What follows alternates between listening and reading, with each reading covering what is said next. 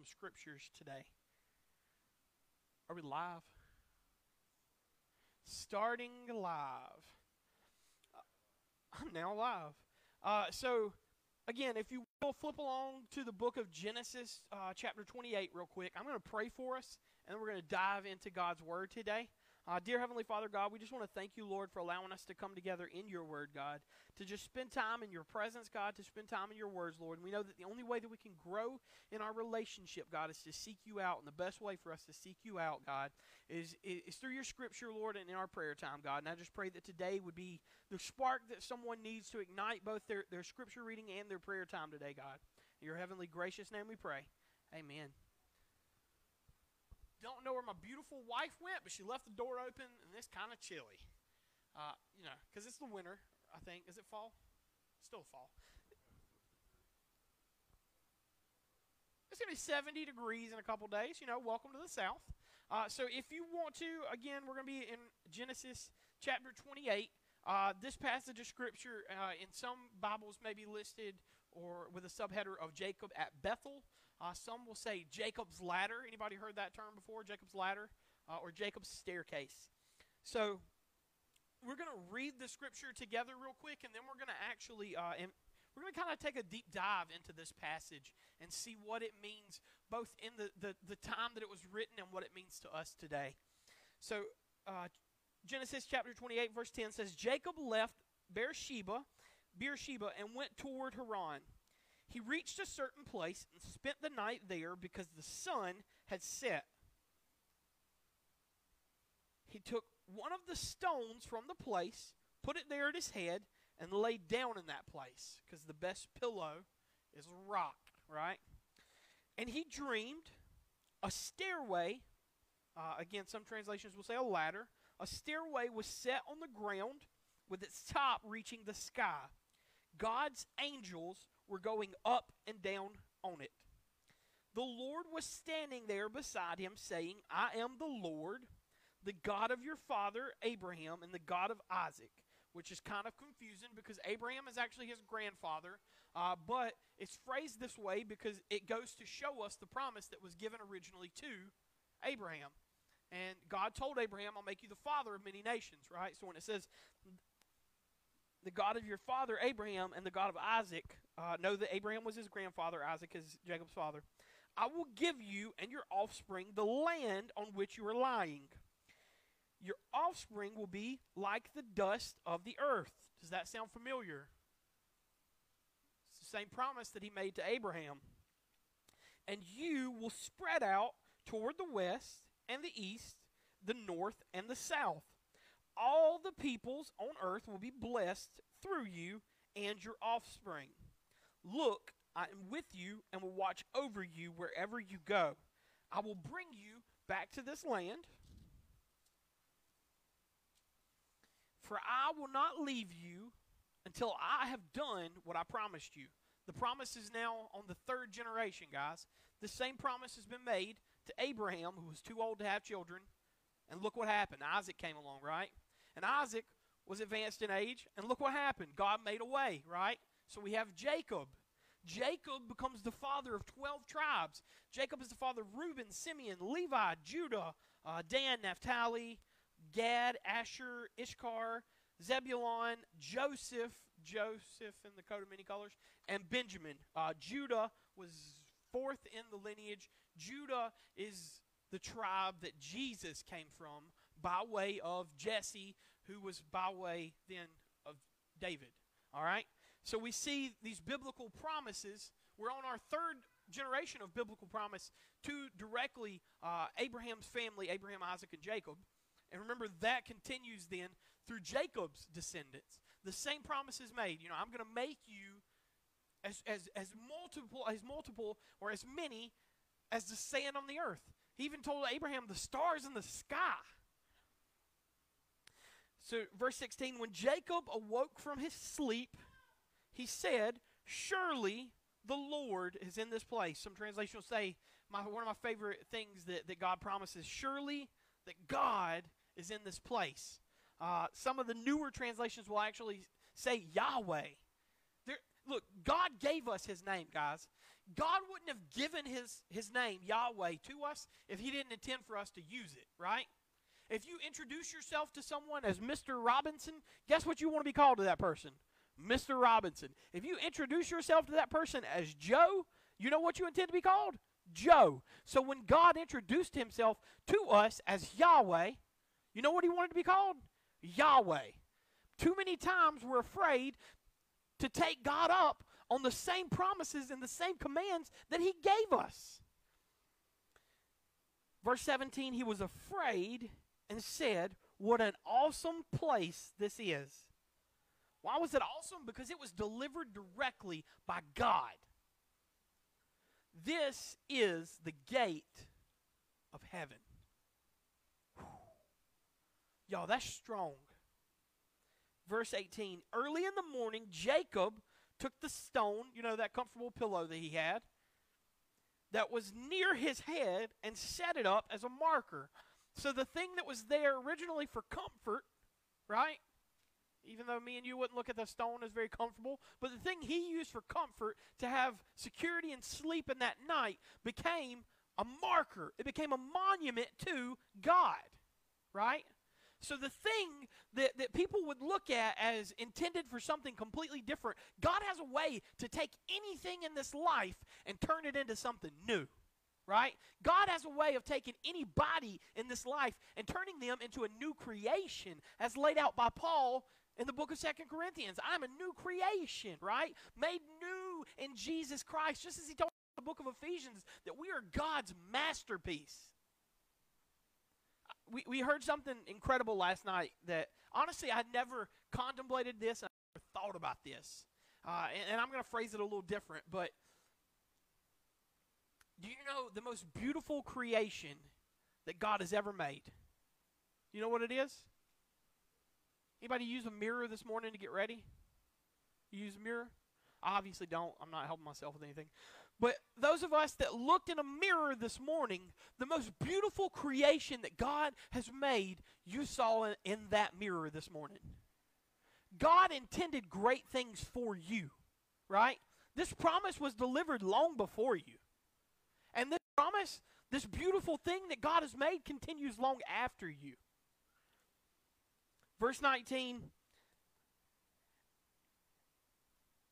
he poured oil on top of it, this marker, and named this place Bethel. The Hebrew may say Beth Elohim. You know what this means, guys? The house of God. Later in Scripture, we'll find out that anywhere where two or more of us gather, guys, where we gather in his word, where we gather in his name to seek him out, wherever that place is, it doesn't have to be a building. It doesn't have to be any particular place. It is just a meeting between us in seeking of him. Wherever we gather in his name, that place is church. That place is Bethel. That place is the house of God. So this morning when we gather here together, this isn't just City Growth Church. No, no, no. This is much more. This is the start of something new. This is a new creation in God. This is Bethel. This is a place where we can seek out God with one another. What an awesome place this is. This is none other than the house of God. Back in verse 17, he says, what an awesome place this is. This is none other than the house. Guys, if anybody else who didn't have that dream, if anybody else came along and didn't know what Jacob knew because of the revelation of God, they would have looked at him as crazy and said, man, you're standing out in the middle of the desert with your head on a rock. Right? Anybody else that didn't have that revelation from God directly, that didn't have that third generation of promise, the same promise that applies to you and me, that same yes and amen that we have, they would have looked at him as crazy. Man, you're delusional, Jacob. You're standing in the middle of a desert. Wait until I tell you why he's there. Wait until we get into that part, guys. But here he is, right, in the middle of the desert. He's put his head on a rock. He's now turned that rock, poured oil on it, which means he's anointed it, right? He has set it apart. Some versions of the Bible will say he's consecrated it. He has made it holy for God. You, that body that you carry, that body is the bride of Christ. Us together, we are the body of Christ.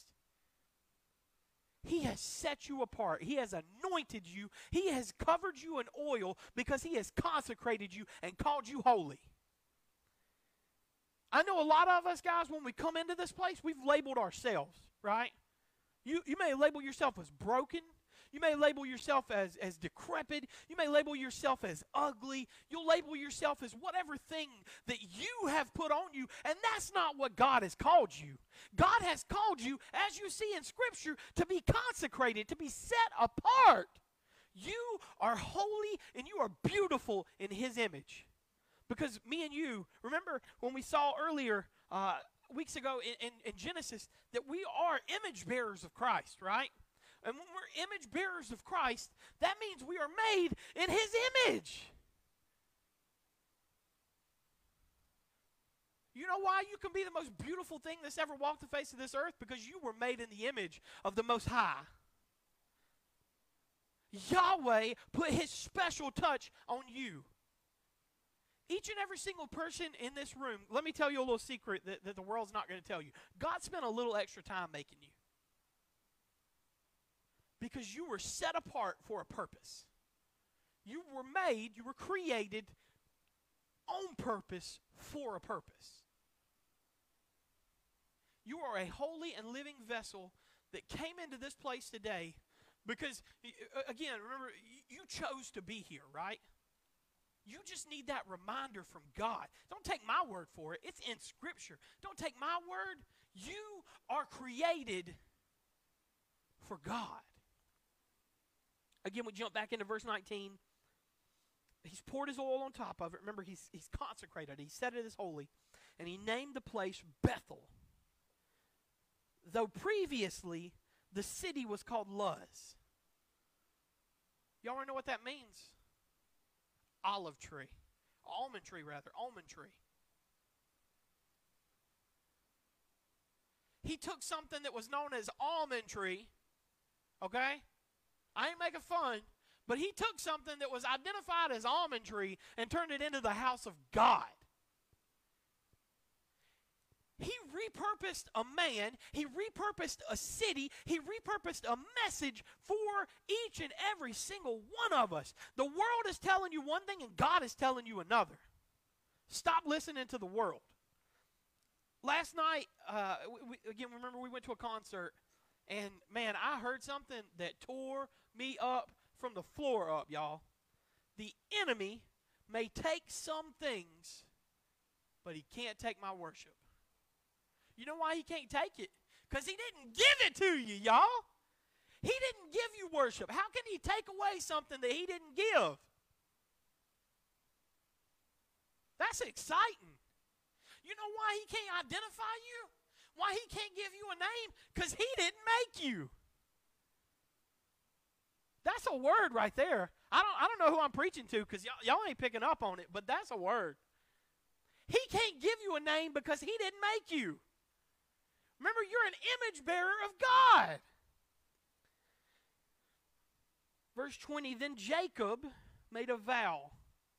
I'm going to show you why it's important that Jacob, this man that we're talking about, has made a vow now with God. Because you see, Jacob, you're like, oh man, he must have like this special relationship with God, right? Like this dude right here, you know what I'm saying? He must be holy in a whole nother kind of way. Wrong. Let me take you to who Jacob was beforehand, and let's show you what happens when God gets a hold of you. Then Jacob made a vow, if God will be with me and watch over me during this journey I'm making,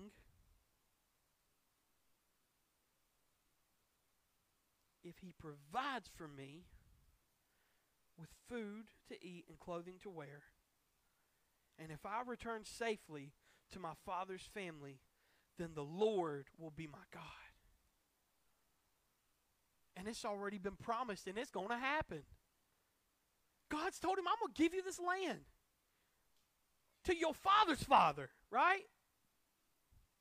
This stone, you know why it's important that the representation was a stone? What did the Ten Commandments come on? Hey, somebody shouted, that's a stone tablet, right? This same image, this same image that we have with the stone will be important once again when our commandments are laid out to us. It's a promise. It's a covenant. Remember, that's a yes and amen directly from God. This stone that I've set up as a marker will be God's house. People will say, oh, man, you got to have a church building. He had a stone. If a rock can be the church, you can be the church. If a rock can be made as the house of God, what do you think? He's got a lot better plans for you, right? If that old rock out in the middle of a desert can be consecrated, and it ain't made in the image of God, what's he got planned for you? And I will give you a tenth of all that you give me. Why is that important? Why is that important that Jacob says, I'll give you a tenth of everything I got? Because he's entering this covenant with God, right? This covenant that still applies to me and you, that we can be the house of God. And the important part of him giving 10% of everything he has is that God leaves you with 90%. And guess what? Ain't 0% of it technically yours. Right? Y'all, that's something right there. I don't know. I think y'all got a different Bible than I got or something, because mine, that's something to get excited about. Right? Oh, yeah, 10%. I get 90 of something that ain't mine. That's something to get excited about. So why was it important to know what happened to Jacob beforehand? Let me introduce y'all to a little something called Genesis chapter 27. Genesis chapter 27, see, Jacob has an older brother named Esau. He's real hairy. I'm just going to include that fact for you because everybody likes a random fact, right?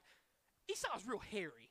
My Uncle Wayne is real hairy. I remember seeing that as a kid, and I looked up and adored my Uncle Wayne. But one time, I spotted my Uncle Wayne without a shirt, and I thought that I had spotted Sasquatch, right? Like, I thought that I had spotted Bigfoot. He's out there washing his red Toyota pickup truck that he still has to this day with no shirt, and he looks like a bear, okay? And I laugh because if my Uncle Wayne, like God tells you in Scripture, this is one of the hairiest men to ever walk the earth, right? Y'all ever seen them little like the little National Enquirers, right? We're actually talking about that level of hairy. I'm off on a tangent, but what you need to see is that Esau, who's the older brother, y'all know anything about olden times? Who got the birthright? Older brother. Does it matter if he's hairy? Absolutely not. Matter of fact, he's his dad's favorite. His daddy's like, man, you so ugly. Only your daddy can love you, right? Esau has the birthright. Jacob, his name literally means heel. His name literally means deceiver. When they're coming out, they're twins. When they're coming out, Esau's coming out first. Jacob is literally holding his foot like, nah, man, I'm in for the ride. Because he's trying to steal the birthright. All his life, he had worked to steal what was not his. And in Genesis chapter 27, he does just that. His dad is Isaac's getting ready to die, right? He's like, man, it's time to lay on that birthright. He's like, Esau, need you to go out hunting and cook me up that meal that I like. You know I like that rabbit stew, right? This boy wasn't really rabbit. I don't know if they have rabbit in the middle of the desert. Jackalope, maybe. Go get me that jackalope. And I don't know if those are real animals either. I shouldn't go there. But he wanted that special stew, right? So what you need to know about Jacob is Jacob is mama's boy. Jacob's always been given, right? He's going to take even if you don't give him. So mama has always, he's a mama's boy. Mama's always taking care of him. Okay? So Jacob steals his brother's birthright by literally putting hair on himself, going and like literally stealing what wasn't his and then preparing it for his dad so that he can steal his brother's birthright. His brother is out working hard to do exactly what he told what his dad asked him to do. And Jacob's like, ooh, I got this, man. right? And he steals what's not his. So in Genesis chapter 27, we see, so listen carefully, my son. Get ready and flee to my brother Laban in Haran. So mom's like, bro, you got to go. Your brother is mad, right? He's mad. Like, he's going to kill you. You stole his birthright. The only way he can get it back now is to kill you, right? So she's like, you got to go. So he's sent away, right? To go and marry, because dad says, y'all can't be marrying these Canaanite women, right? y'all can't be marrying these Canaanite women. So mom's like, look, we're gonna make daddy happy if he lives long enough. We're gonna have you marrying somebody who he says is thumbs up, they're good to go, right? And it's kind of funny that this happens to Jacob. Anybody know about what happens between him and Laban? He tricks him, right? He's like, hey man, that girl's looking real good. Oh, man, just work hard for me, right? And you can have her. Work 10 years. So he works it. And old dad pulls the switcheroo, right? Gives him the ugly older one, right? He wants the good-looking young one, right? So he got a taste of his own medicine, right? That's later in Scripture. But right here in chapter 27, we see that he has stolen the birthright. So why is he out in the middle of the desert where God laid a promise on him? Because he's running away. Guys, I don't know if that gets you excited, but like, he was literally being flesh, right? Like, he was literally in the middle of doing dirty. God found him in the middle of doing dirty and delivered the promise to him. It don't matter what you've done to get to this point. The only thing that matters is when you get to this point, you see God for who he is. That when you get to that point, you say, yes, sir. You say yes and amen, and you follow along with the vow, with the promise, with the consecration that God has put on your life. If he can turn a rock into a church, what can he do for you? This ain't me telling you you're going to be a millionaire if you pray for it. This is me telling you that if you work and you pray and you seek God, whatever you have is delivered by God. And while you're sad that it may not be enough, it's more than enough. God delivers in abundance. So whatever God delivers was more than you ever deserve, guys. Remember, you technically have zero. He says, you know what? I love you. Keep 90, right? That's the God that we serve. What he did through Jesus was not a free pass to keep sinning, right? Jesus paid our debt. He didn't pay our debt so we keep swiping the card. He paid our debt so that we could see the love that was required to say, you know what? While we were yet sinners, I'm willing to die for you. It doesn't say keep swiping the card, right? Don't run up the check. It says change. It says be a new creation in me. It says, see this verse from Ephesians. See Paul speaking to the church at Ephesus and saying, you are his workmanship. It says, go and look at Genesis. Look at the promise delivered when Moses recorded it, that Adam was created in God's image, right?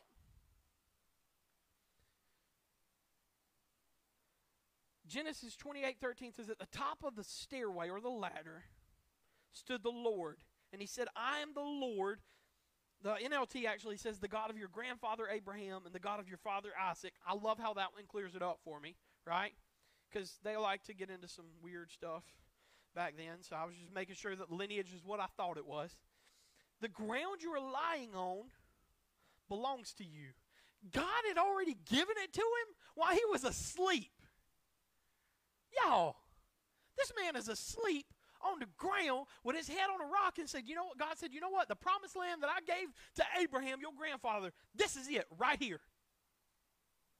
This ain't name it and claim it. This is me telling you what y'all have been working for your whole life. You're running away from trouble, and this is it. Genesis 28:16. Then Jacob awoke from his sleep. Y'all, he is sleeping. But he's working hard. Yeah, he's working hard at snoring. Right? When he awoke from his sleep, he said, surely the Lord is in this place, and I wasn't even aware of it. Genesis 28:19. He named the place Bethel, Beth Elohim, Bethel, which means the house of God, although it was previously lies. It meant almond tree. You know how many people probably pass through there and like, man, it ain't good here. This is that almond tree city. And God says, you know what? While they laughing, I'm making it new. This is my house. This is mine. You are mine. It doesn't matter what you're running from as long as you're running toward me. Genesis 28:22, and this memorial pillar, this rock, right, that I have consecrated and set up will become a place for worshiping God. And I will present to God a tenth of everything he gives me. If you're somebody that likes to take notes, I got a couple of I guess, bullet points for you today. The first being that the gathering, this is what we're doing right now, the gathering connects us and prompts us to strive for obedience. Do you know what the cool part about coming together like this is? We can hold each other accountable. I'm part of a, I do multiple, but I'm part of some Bible reading plans. And the really cool thing about Bible reading, man, is that, like, if you don't have anybody to hold you accountable, right, you missed a day, right? What happens then? The next day, you just try and read 2 days' worth? No. Now you've missed 2 days. Now you missed 3 days. Now you miss 4 days. You're like, I might read a verse. And you fall behind. But when you have accountability, and everybody sees, hey, man, what's wrong? What's happening? Now you start to catch up and make up ground because you have people to hold you accountable.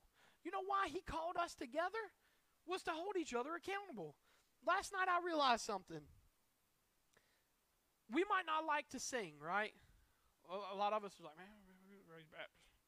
Me too, okay? That's fine. You're allowed to sing. You're like, what? I'm not in a choir. Yes, you are. You're in the choir of heavenly armies. When you get to heaven, you're going to be so busy worshiping God, singing his praises, you ain't going to have time to worry about if anybody else is watching. Why not start now? Who likes to practice before they do something? Me, right? So I don't fool myself.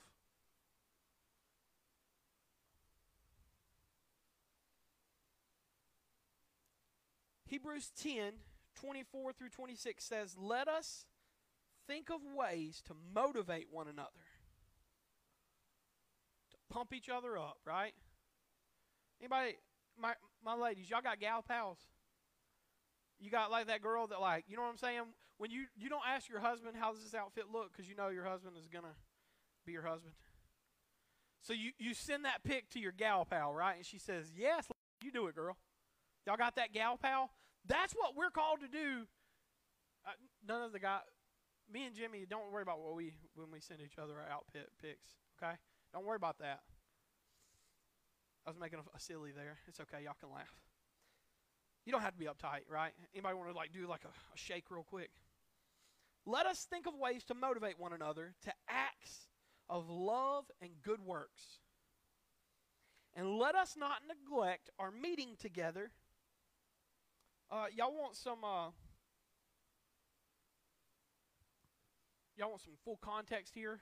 Why is Paul talking about, oh, it's not necessarily Paul because it's the book of Hebrews. Maybe it's Paul, maybe it's not Paul. It's definitely a student of or a student with Paul, right? So he says, no, let us not neglect our meeting together. Anybody remember as we were going through the book of Acts, what happened to Stephen? He got killed, right? He was a martyr. What happened around that event is the church is spread, right? The church is split up. So they're scared to meet together. Oh, look what we got here. Let us not neglect our meeting together. What's happening right now in America, guys?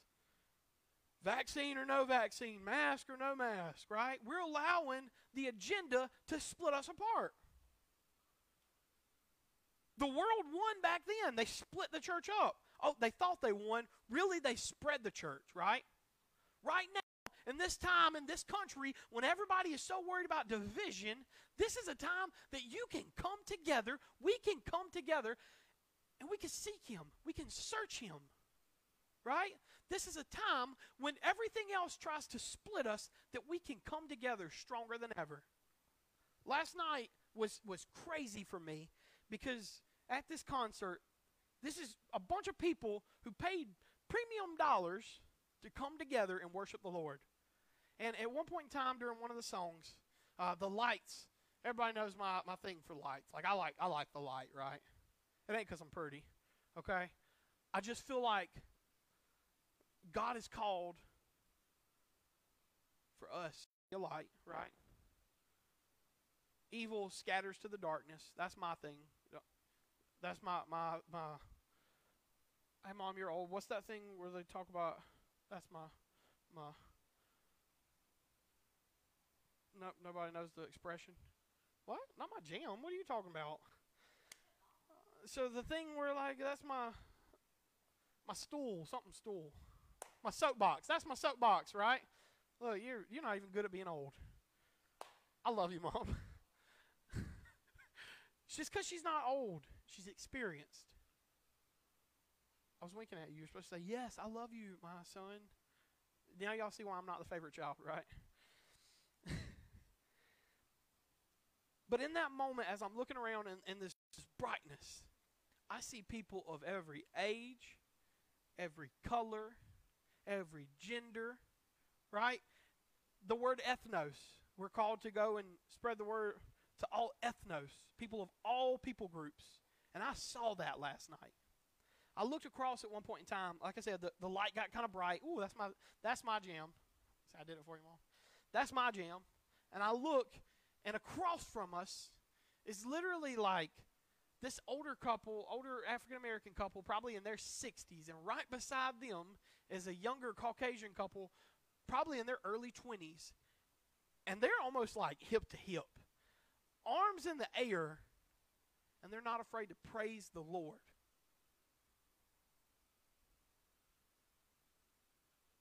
Remember what I asked y'all earlier, who chose to come here, right? What's the difference between this setting and that setting? Whew. Those are toes. I felt somebody's as I was walking there. And gathering as the church was actually God's idea. What? Yeah.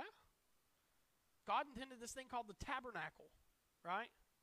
It's literally a tent where they could just worship God. So in Exodus 25:8 in particular, they are to make a sanctuary for me so that I may dwell among them. Verse 9 says, you must make it according to all that I have shown you, the pattern of the tabernacle as well as the pattern of his furnishings. God laid out a very strategic plan for us to be the church. Guys, cows, young people and old people alike. I'm old too. I'm probably like second oldest person in this room. Probably. But you know the best part? It doesn't matter. It doesn't matter what our color is. It doesn't matter what our age is, what our gender is. We're all called in this place to be the church together, following the same plan that he laid out with Moses in Exodus here. After God brought the Israelites out of Egypt, he gave Moses very specific instructions to create a portable church known as the tabernacle. That's what we see there in Exodus 25. God instructed Moses to have all the Israelites, all of them, give, right? Remember we just talked about how 100% of it is God's, and he says, you know what, you keep 90. I don't know about y'all, that's a good deal, right? Like most people, you're good to get a 50-50, right? God's like, man, this is 90-10. You're like, hey, yep. I ain't even going to ask you twice. 90-10, I'm good with it, God, right? So he brought them all together. They all gave together for this thing called the tabernacle. Well, how do you know? Go read Exodus 25, I promise you. They didn't just magically make gold. They didn't just magically make this wood come together, right? Everybody chipped in, and the church expanded. The church then had a home. Even the heavenly host gather in one designated location to worship God. We see that in Hebrews 1. literally all of Hebrews 1 is talking about how God, how Jesus, through God, Jesus is lifted to the Most High, right? And the heavenly hosts bow and pray to him. In Revelation 7:11, we see all the angels stood around the throne. Who's on the throne? Jesus. Good job, guys. And along with the elders, there's 12 elders, 12 tribes. Remember, I even told y'all who the 12 tribes were earlier. Look at me. And the four living creatures, they fell face down before the throne and worshiped God. The concept of meeting together for prayer and teaching is not just Old Testament, because I know that's what you're thinking. You're like, all the examples you gave us is Old Testament. It's not. When Jesus came to this earth, right, he lived in a family group. They worshiped together. They prayed together. He had a great example, right? He had a hardworking dad and a mom who loved him. Wow, that sounds a lot like a lot of us, right? Jesus was raised. And he comes to take power. And do you know what he does? He gathers together people. He gathers 12, pours into them, and then spreads them out, right? He tells them to go and preach this word. When he is high and lifted up, he says, you know what? The same thing you've been doing, that's the command I give you. Go forth and make disciples of all nations. There's that ethnos word we were talking about. To go and make disciples of all people groups. You're like, I don't know if I believe you. Acts chapter 2, verse 1, when the day of Pentecost had arrived, they were all gathered together in one place. That's where a lot of dad jokes come from. They were all in one accord, right? Jesus drove a Honda because they were all in one accord. Y'all are welcome if you've never heard that one before. Take that one with you. Acts 2:46 says, every day they devoted themselves to meeting together in the temple and broke bread from house to house. They ate their food with joyful and sincere hearts. God laid out a very specific strategic plan for us. Anybody ever heard of this thing called the Last Supper? Right? This thing called communion that we take pretty much once a month here. The reason we do it is we follow in the example of Christ. That we gather together, right? And we spend time with one another. Remember in Hebrews, he says, not to neglect this meeting together as some of you have. Guys, I promise you, it's easy to miss church. What happens is one turns into three in a row. Three in a row turns into 6 months. 6 months turns into 8 years. 8 years turns into generational curses where our children now don't know what church is, right? Generational churches now mean that we have whole age groups of people who don't know God because they've never seen the inside of a church. I'm not telling you that you have to go to church to meet God. I'm just telling you that's the easiest place to talk to him. That's the best place to hear him speak to you is together amongst believers. Right? And we're breaking generational curses. We're breaking the chains of addiction. We're breaking the chains of bondage. We're breaking these cycles that the world has allowed to define us. And what did I tell you guys? The world does not define you because the world did not create you. So Matthew 10, 1 through 15, there he's gathering the first 12 disciples. John 1, 35 through 51, again, bringing the 12 together, guys, spreading them out. Matthew 26, 36 through 46. You guessed it. He is making the body of Christ come together and be the church. The church is not a place. The church is all of us together. That's the big C church. All of us coming together. These buildings, these are little C churches. These are places where we can come together and not worry about the outside world. The only way that these things have success is if we do Big C Church together outside of this place as well.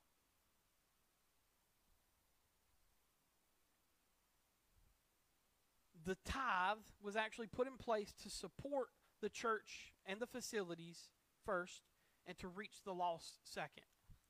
You know how we can be effective at reaching the lost? If we do this together, right? Anybody ever heard of strategy meetings? These are strategy meetings. That's what these are. This is us equipping to go out. Romans 15:25-29. Right now I'm traveling to Jerusalem, this is Paul, to serve the saints, because Macedonia and Achaia were pleased to make a contribution for the poor among the saints in Jerusalem. Yes, they were pleased, and indeed are indebted to them. For if the Gentiles have shared in their spiritual benefits, then they are obligated to minister to them in material needs. Oh, man. Part of taking care of each other is getting each other out on the right feet. I can't tell y'all how many of our giveaways out there that we're just giving things away, hot dogs, whatever it may be, right? When we're giving away school supplies. And people will stop and say, yeah, I mean, I'll get it, but why? Like, what's the catch? God told us to do this. Right? There is no catch. God said love on each other. You know what I'm going to do? I'm going to love on each other. Right? Two most important commands given by Jesus. Love God. Love each other. Love yourself. Man. Anybody notice a common theme there? A whole lot of L word. Right? I work in corporate America, and one of the other guys that I see on like a pretty regular basis, obviously working in corporate America, I always do this, right? And Seth's like, man, this just goes to show you like how far away from love the world has gotten. I always do that to him, right? So one day, I've known Seth now for years and years, and Seth one day he says, man, why you always do that? That's I love you, man. Think about that. Something that's simple. It's an old school gesture, right? I love you. I don't know if that's actually sign language, so don't quote me on it. But that's like a known thing, right? That I love you. The world has gotten so far away from love that we don't even remember the representation of it, right? We don't remember the sacrifice that Jesus laid out for me and you. That Jesus laid out for this world. One of my favorite things I've ever heard in church, and until you're actively participating in it, it just sounds like something to you. It's just one of those things that people say, right? You cannot outgive God. Financially, spiritually, emotionally, mentally, physically, right? Everything that you do, you will never be able to give more than God gave. Because it starts at the root. He gave you 90, kept 10. All 100% of it was his, right? He gave his son on a cross for you. He gave the gift of resurrection so that we could be raised to new life, right? He gave the baptism of the water so we could be cleansed of our sin. He gave the baptism of the fire so that we can be gifted with him to live in our day-to-day lives. Everything that he does is about giving to you. It's about building you up.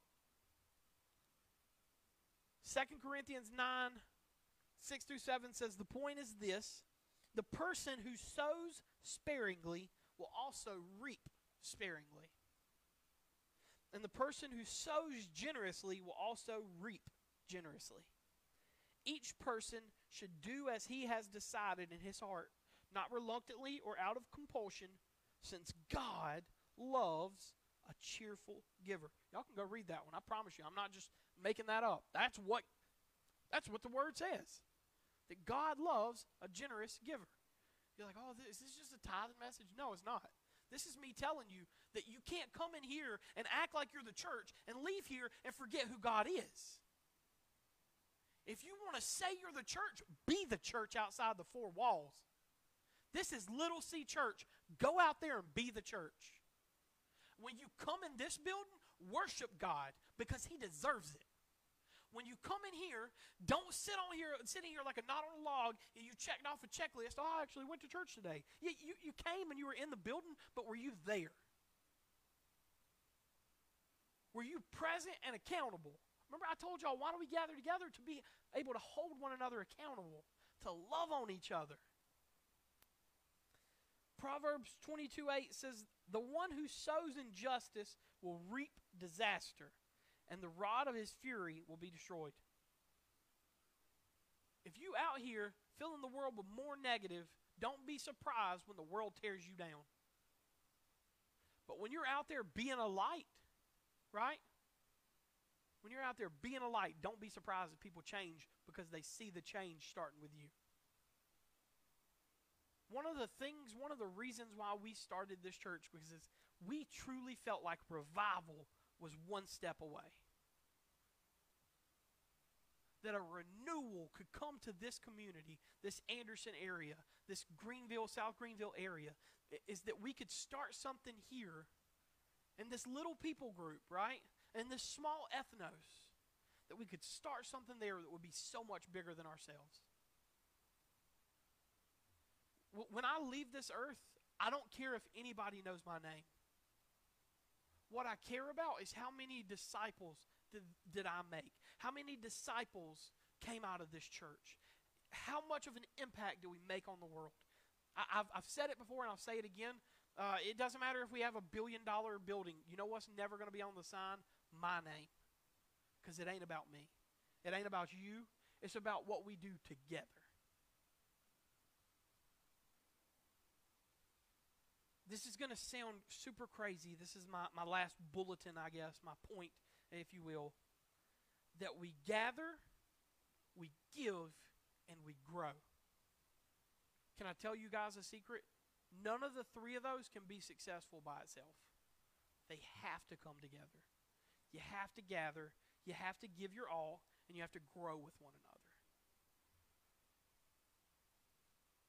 The entire pattern here follows the mold of the plan that God laid out before Moses and then affirmed through Jesus.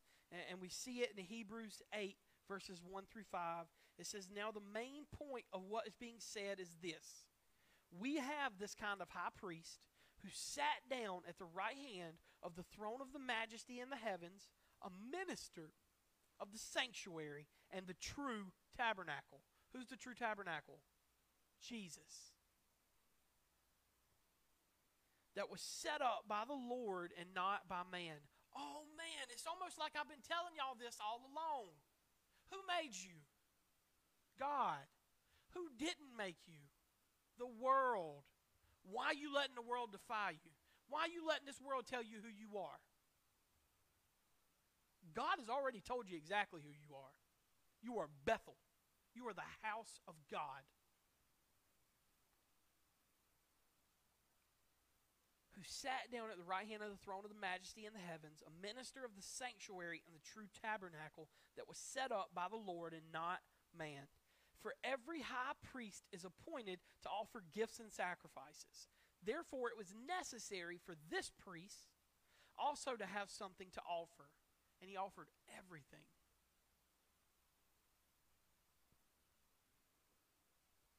Now if he were on earth, he wouldn't be a priest, since though there are those offering the gifts prescribed by the law. Woo, calling us out. We're more worried about what other people are saying. You know what the Pharisees, you know why they truly like to follow the law? Because they could brag about how good they were. So what the writer of Hebrews is saying here is while you guys are busy bragging about who's the best, the person who's given humbly, the person, Jesus, the person who is pouring out his blood, his heart, with expecting nothing in return. He actually says that one of the greatest gifts that man could ever give is to lay down his life for a brother. And he did that for us. These serve as a copy and a shadow of the heavenly things, as Moses was warned when he was about to complete the tabernacle. We looked at that back in Exodus chapter 25. God said, look, I'm telling you exactly how to build my house. Build my house, right? For God said, be careful that you make everything according to the pattern that was shown to you on the mountain. On Mount Sinai, when I delivered my word to you. You know what his final instruction for us was? I told you guys to go and love, to go and make disciples of all nations. Right? God loves a cheerful giver. Don't come in here and give your Don't even come in here and give your second best. If when you come into this place, if you're not willing and you're not ready to give your best, don't give it all. Right? God ain't looking for scraps, right? God wants the 100 so he can give you back the 90. Think about that. Why do we come and pour it all out for him? So he can show us the proper way to send it out, right? So that he can show us the proper way. So he can show us the same thing, the same revelation that he showed Moses on Mount Sinai, the same revelation that he showed Jesus when he was in Gethsemane praying, when literally he is praying and sweating blood. God loves a cheerful giver. I'm going to pray for us real quick, and then I've got one verse of scripture while Jessica's coming up to lead us in our last song of worship. I'm going to pray for us, and we're going to look at that last verse. Dear Heavenly Father, God, we just want to thank you, Lord, that we get to come together, God, and just to worship you, God, that we get to come together, Lord, and give 100%, Lord, that everything that we do, God, we seek you, we search you, and we ask, Lord, that you would show us anything within ourselves, God, that doesn't align with you. And I pray today, God, that if there's anybody in this place that needs to leave anything behind, Lord, the altars are open, God, that this place is a place of prayer, God, that this place is a place of worship. And I just pray, Lord, that we would seek you and search you above all things. In your heavenly gracious name we pray. Amen. So we've done a lot of looking. You can come on up, Jess. We've done a lot of looking here at Paul today. So in Romans chapter 12, verses 1 and 2, Paul laid out the gauntlet for us. He says, "Therefore, brothers and sisters, in view of the mercies of God, I urge you to present your bodies as a living sacrifice, holy and pleasing to God. This is your true worship." Worship is more than singing a song, guys. Giving your body as true and holy and pleasing to God. This is true worship. Verse 2 says, "Do not be conformed to this age,